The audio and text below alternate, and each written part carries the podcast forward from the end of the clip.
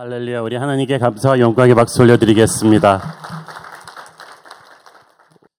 오늘이 40일 10년 특세 마지막 날이기 때문에 12년 전에 우리 새로운 교회를 개척할 때 하나님께서 주셨던 이사야서 60장 본문을 가지고 은혜를 나누고자 합니다. 우리 1절 함께 읽겠습니다. 일어나라 빛을 발하라 이는 네 빛이 이르렀고 여호와의 영광이 네 위에 임하였음이리라. 일어나라는 말은 죄악에 물들었던 과거로부터 떠나라는 거죠. 일어나라는 것은 내가 이때까지 누워 있었다는 것을 뜻합니다. 죽어 있었기에 누워 있을 수도 있습니다. 예수님 믿기 전에 우리의 상태입니다. 그런데 예수를 믿고 새 생명을 얻었는데도 자꾸 누워 있으려는 사람이 있어요. 지쳐서 누워 있을 수도 있고 상처받아서 누워 있을 수도 있습니다. 희망을 잃고 누워버릴 수도 있습니다. 첫사랑을 잃고 누워버릴 수도 있습니다. 너무 바빠서 또 누워 있을 수도 있습니다. 사탄은 그럴 때 우리를 더욱 강력하게 잡아 묶으면서 너 계속 누워 있어. 그렇게 말합니다. 전도도 하지 말고 사역도 하지 말고 성경도 읽지 말고 기도도 하지 말고 그냥 숨만 쉬다가 그렇게 가버려. 이런 식으로 말을 합니다. 살아있긴 살아있는데 그렇게 무기력하게 누워있는 분들이 많습니다. 게으름과 교만과 미움과 절망과 두려움에 사로잡혀서 그냥 숨만 쉬고 있는 교회만 간신히 다니는 그런 분들이 있는데 no more 이제 더 이상 그래서는 안 될 것입니다. 주님의 손을 붙잡고 일어나야 합니다. 우리를 자꾸 침체시키는 옛사람의 잔재를 정리하고 일어나야 우리는 새 역사를 맞을 수가 있을 것입니다. 여러분에게 익숙하고 편하고 괜찮은 것이라 할지라도 하나님께서 우리를 위해 예비하신 새로운 미래로 가는데 방해되는 것이 있을 수가 있어요. 우리가 기도 중에 성령께서 그것을 보여주시게 하시고 과감하게 정리할 수 있는 결단이 있기를 바랍니다. 혹자는 말합니다. 저 일어날 힘이 없는데요. 정리하고 싶어도 너무 발이 깊이 빠져 있어서 정리가 안 됩니다. 어디서부터 수습해야 될지 모르겠어요. 그러나 일어날 수 없는데 일어나라고 하실 리가 없지 않습니까? 우리는 일어날 수 있지만 예수님의 손을 붙잡고 일어날 수 있습니다. 주가 주시는 능력으로 일어날 수가 있습니다. 이때껏 자기가 누워있던 자기를 칙칙 얽어매고 있던 죄의 사슬들을 과감하게 끊어내고 승리를 선포하며 예수의 손을 잡고 한번 일어나 보십시오. 지금은 사업이 어렵습니다만은 여러분이 언제까지 어려우리라고 말할 수는 없습니다. 스마트폰 사용에 중독된 분들이 있습니다. 더러운 조크를 말하는 습관을 버리지 못하는 분들이 있어요. 지키지도 못할 약속을 남발하는 분들이 있고 자꾸 돈 문제로 트러블을 일으키면서 거기서 깨어나지 못하는 분들이 있어요. 부정적이고 불평한 어, 말하는 분들이 있습니다. 이런 모든 것들이 옛사람의 잔재들입니다. 나사렛 예수의 이름으로 여러분이 그것을 끊고 일어날 수 있게 되기를 축원합니다. 그리고 일어나서 빛을 발하라고 하십니다. 빛을 발하라는 것은 행동하라는 뜻입니다. 빛이 없는데 빛을 발하라고 하실 리가 없지 않나요? 빛은 이미 주어졌습니다. 예수님이 빛이십니다. 성령께서 내 안에 이미 빛으로 들어와 계십니다. 하나님께서 이미 내 안에 계시니까 이제 내가 그것을 행동할 차례입니다. 내가 서 있는 곳에서부터 하나님의 능력을 사용하기 시작해야만 합니다. 능력과 은사는 누리라고 주신 것이 아니라 풀어서 섬기라고 주신 것입니다. 하나님이 주신 것을 적극적으로 하나님 나라를 위해서 사용하기 시작해야만 합니다. 여러분, 건강을 주셨다면 그 건강한 몸으로 죄 짓지 말고 하나님의 일을 해야만 합니다. 하나님이 어떤 분에게는 재물의 능을 주셨습니다. 그 돈은 여러분 호의호식하라고 주신 것이 아니라 재물의 능이 없는 많은 성도들을 대신해서 하나님의 나라를 위해 쓰라고 주신 거예요. 여러분에게 좋은 머리를 주셨다면, 가르침의 은사를 주셨다면, 그 또한 여러분을 쇼업하라고, 과시하라고 주신 것이 아니라 많은 사람들에게 말씀을 전하고 가르치라고 주신 것입니다. 하나님께서 주신 것이 무엇이든 그것이 빛입니다. 우리는 그 빛을 내어 놓아야만 합니다. 하나님께서 쓰라고 하실 때 아낌없이 써야만 합니다. 여러분은 헌신을 하셔야 영이 건강해집니다. 마음 심자가 아니라 몸 심자가 헌신했습니다. 한마디 말을 하기 전에 우리는 한 방울의 땀을 흘리는 그런 일꾼이 되어야 할 것입니다. 일어나 빛을 발하라는 말은 이제 생각과 비판은 그만하면 됐다. 이제는 네가 일어나서 일하기 시작해라. 외면하고 도망가지 말아라. 이제 팔소매를 걷어붙이고 주님의 나라 일에 한번 헌신해 보시기를 축원합니다. 둘째, 빛을 발하라는 것은 긍정의 힘을 발하라는 것입니다. 빛이 들어가면 어둠이 없어집니다. 어둠이 밀려나가는 거죠. 빛의 사람은 긍정적으로 생각하고 긍정적으로 말합니다. 세상적인 시각을 가는 사람은, 가진 사람은 항상 비판하고 부정적입니다. 마귀는 굉장히 부정적인 존재예요. 안 된다고 말합니다. 힘들 거라고 말합니다. 눈에 보이는 현실밖에는 못 봅니다. 그러나 성령의 사람은 보이지 않는 영의 세계를 봅니다. 그렇기 때문에 현실이 어려워도 결코 절망하거나 포기하고 돌아서지 않습니다. 똑똑하긴 한데 늘 비뚤어진 시각으로 비판만 하는 사람들이 있어요. 지도자 비판하고 주위 사람 비판하고 나라 욕하고 자기의 환경 비판하고 그러면서 자기는 쿨한 척합니다. 사람들이 그러면 자기를 멋있게 볼 거라고 생각하는데 부정적인 언행을 하는 사람을 멋있게 보는 사람은 아무도 없습니다. 다 그 사람과 가까이 하지 않으려고 해요. 단언컨대 여러분의 부정적인 생각과 말과 태도를 바꾸지 않으면 여러분은 결코 빛을 발할 수가 없을 것입니다. 한번 자기 자신을 돌아보시고 여러분 주변 사람들에게 물어보십시오. 여러분의 언어에는 감사가 있습니까? 기쁨이 있습니까? 확신이 있습니까? 하나님의 사람은 항상 빛의 언어를 말해야 됩니다. 축복의 언어를 말해야 되는 거예요. 감사의 언어를 말해야 되고 믿음의 언어를 말해야 됩니다. 그러면 하나님께서 여러분의 인생을 그렇게 바꾸어 가실 것입니다.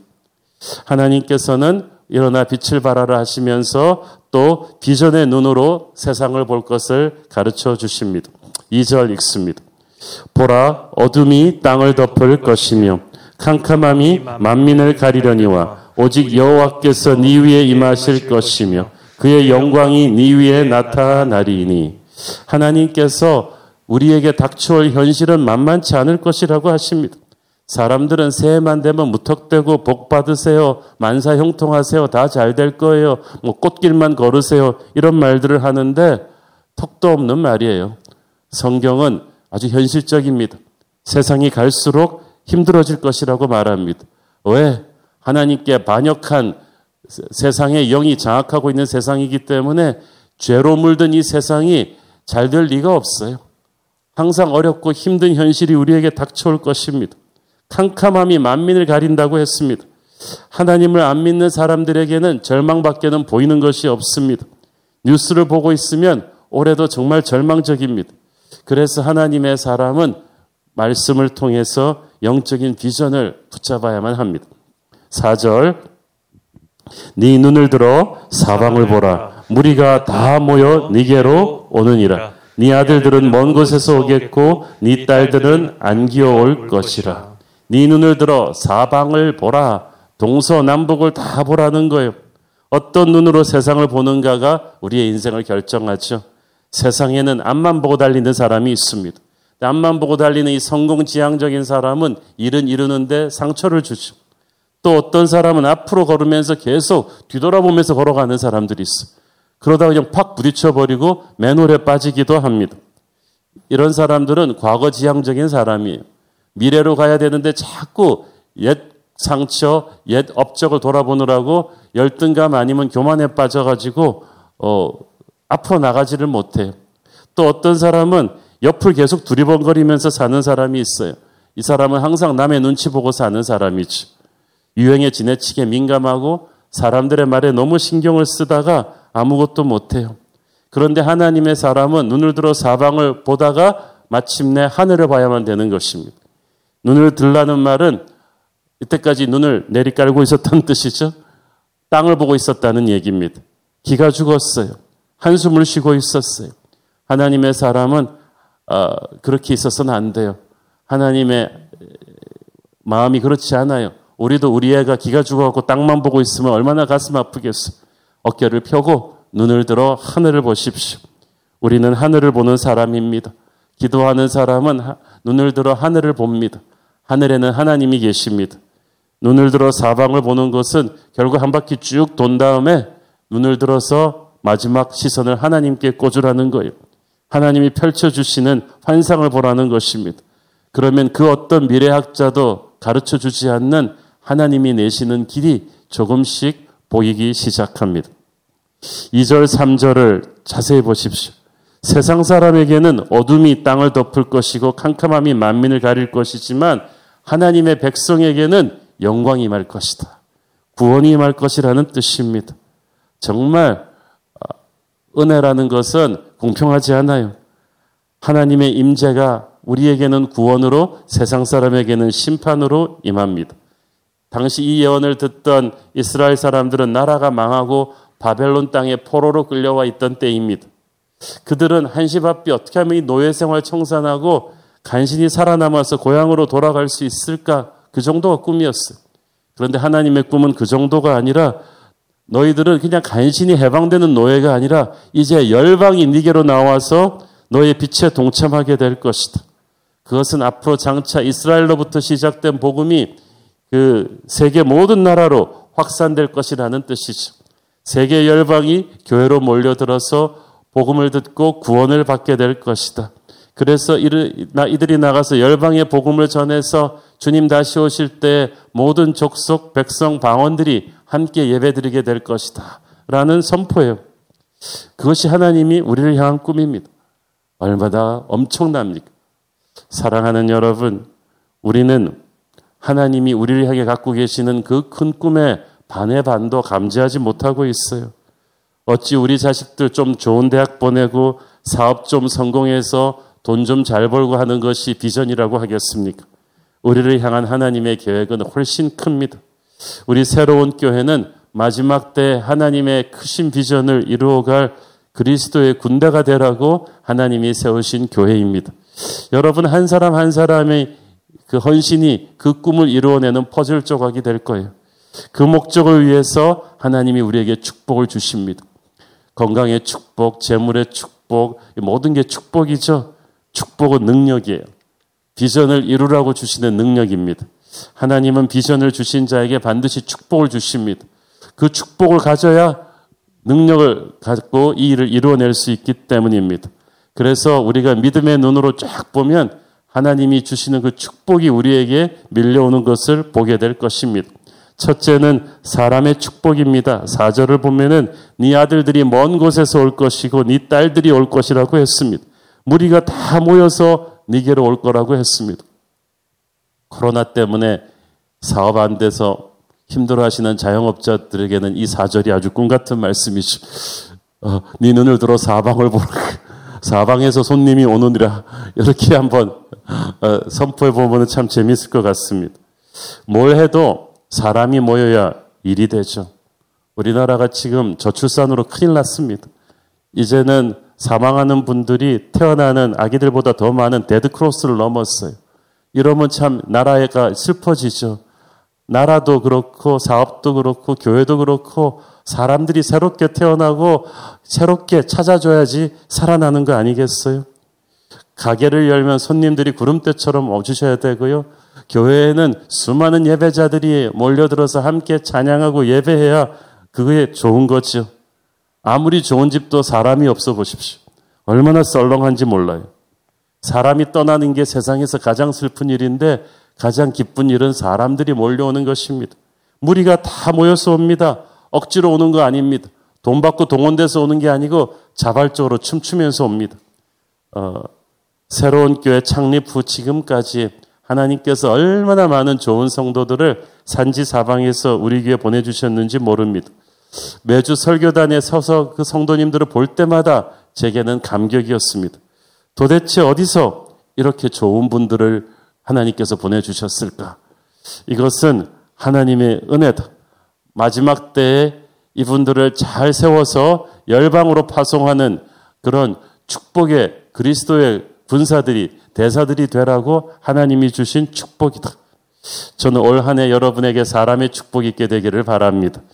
좋은 사람들이 여러분에게 오기를 바랍니다. 좋은 친구들이 생기기를 바랍니다. 좋은 고객들을 만나기 바라고 우리 청년들은 좋은 배우자도 어, 만나기를 바랍니다. 좋은 사업 파트너를 만나기를 바라고 좋은 스승을 만나기 바랍니다. 좋은 제자를 만나기 바랍니다. 좋은 순원들을 만나고 좋은 순장을 만나고 좋은 멘토를 만나기를 바랍니다. 저는 항상 우리 아이들을 위해서 기도할 때 만남의 축복을 위해서 기도합니다. 이 아이가 좋은 친구 만나게 하시고, 좋은 스승 만나게 하시고, 좋은 목사님 만나게 하시고, 좋은 배우자를 만나게 해 주옵소서. 여러분, 만남은 때로는 상처도 있죠. 만남 때문에 상처받고 힘들었던 과거는 이제 다 뒤로 지워버리고 하나님이 주시는 축복의 사람들과 함께 시작할 새 역사를 꿈꿀 수 있게 되기를 축원합니다. 둘째로 하나님께서는 재물과 재능의 축복도 주십니다. 몰려오는 사람들이 그냥 오지가 않아요. 오절을 보십시오. 그때에 네. 가 보고 기쁜 빛을 내며 네 마음이 놀라고 또 화창하리니 이는 바다의 부가 니게로 돌아오며 이방 나라들의 재물이 니게로 옴이라. 하나님의 사람들은요, 어, 모두 자신들이 익힌 재주와 재능을 가지고 옵니다. 영어로 재능을 탤런트라고 쓰는데 이것은 로마 문화에서 쓰던 아주 큰 돈의 단위이기도 합니다. 그러므로 로마 문화에서는 재물과 재능을 같은 단어 탤런트로 표현하는 경우가 많았어요. 이 재물과 재능이 내가 노력한다고 꼭 되는 게 아니에요. 뭐 노력해서 되는 것도 있지만 어 그냥 자석처럼 끌어당겨서 옵니다. 하나님의 그릇으로 준비가 되면 하나님의 때가 되면 하나님이 부어 주시는 거예요. 몰아 주십니다. 내 힘으로 한 게 아니기 때문에 그냥 감사할 뿐이에요. 겸손할 뿐이에요. 나를 통해서 어디론가 이걸 다시 흘려보내려고 하시는구나 라는 목적이 있음을 믿고 받는 것입니다. 저는 기도합니다. 주님 올 한 해 우리 성도들 돈 문제 때문에 절망하는 분 한 분도 없도록 주님 곳간을 채워주시고 또 교회와 이웃을 위해서 풍성하게 쓸 수 있는 따뜻한 배려의 마음도 주시옵소서. 셋째는 기쁨의 축복입니다. 5절을 보니까 그때 네가 보고 기쁜 빛을 내며 네 마음이 놀라고 또 화창하리니 하나님이 주시는 축복을 누리는 사람은 마음이 기쁨으로 충만합니다. 세상이 주는 성공은 어쩐지 좀 불안하고 뒤가 찝찝합니다. 그러나 하나님이 주시는 축복은 맘 놓고 그냥 마셔도 되는 안전한 생명수와도 같습니다. 부흥을 체험하는 사람의 특징, 은혜를 받은 사람의 특징은 기쁨이 충만하다는 것입니다. 이것은 세상이 알 수도 없는 결코 세상이 줄 수 없는 기쁨입니다. 이 기쁨이 있는 사람은 자기를 둘러싼 환경이 아무리 어려워도 이겨냅니다. 가난과 병마와 또 부서진 관계와 나를 떠나는 사람들이 나를 무너뜨리지 못합니다. 저는 여러분의 가정이, 여러분의 종사하는 직장이, 기업이, 새해는 항상 하나님이 주시는 기쁨으로 충만하기를 바랍니다. 우리 주변에서 어떤 일이 일어나는가는 중요하지 않아요. 우리 안에 어떤 일이 일어난가 중요합니다. 우리 안에 주님이 주시는 기쁨이 있다면 우리 주변에서 생 난리가 나도 어떤 어려움 속에서도 우리는 담대할 수가 있습니다. 저는 항상 우리 새로운 교회에 주님이 주시는 이 거룩한 기쁨이 가득한 교회가 되기를 축원합니다. 우리 교역자실이 바로 제 옆방인데 제가 묵상하고 기도하고 설교 준비하는데 얼마나 하루 종일 웃는지 다들 아, 제가 보면 참 행복하다고 생각했습니다. 저는 우리 목사님들 행복하기를 바라고 우리 장로님들 행복하기를 바라고 우리 교회 모든 성도들이 이 힘든 시국에서도 하나님이 주시는 기쁨으로 웃을 수 있게 되기를 바랍니다.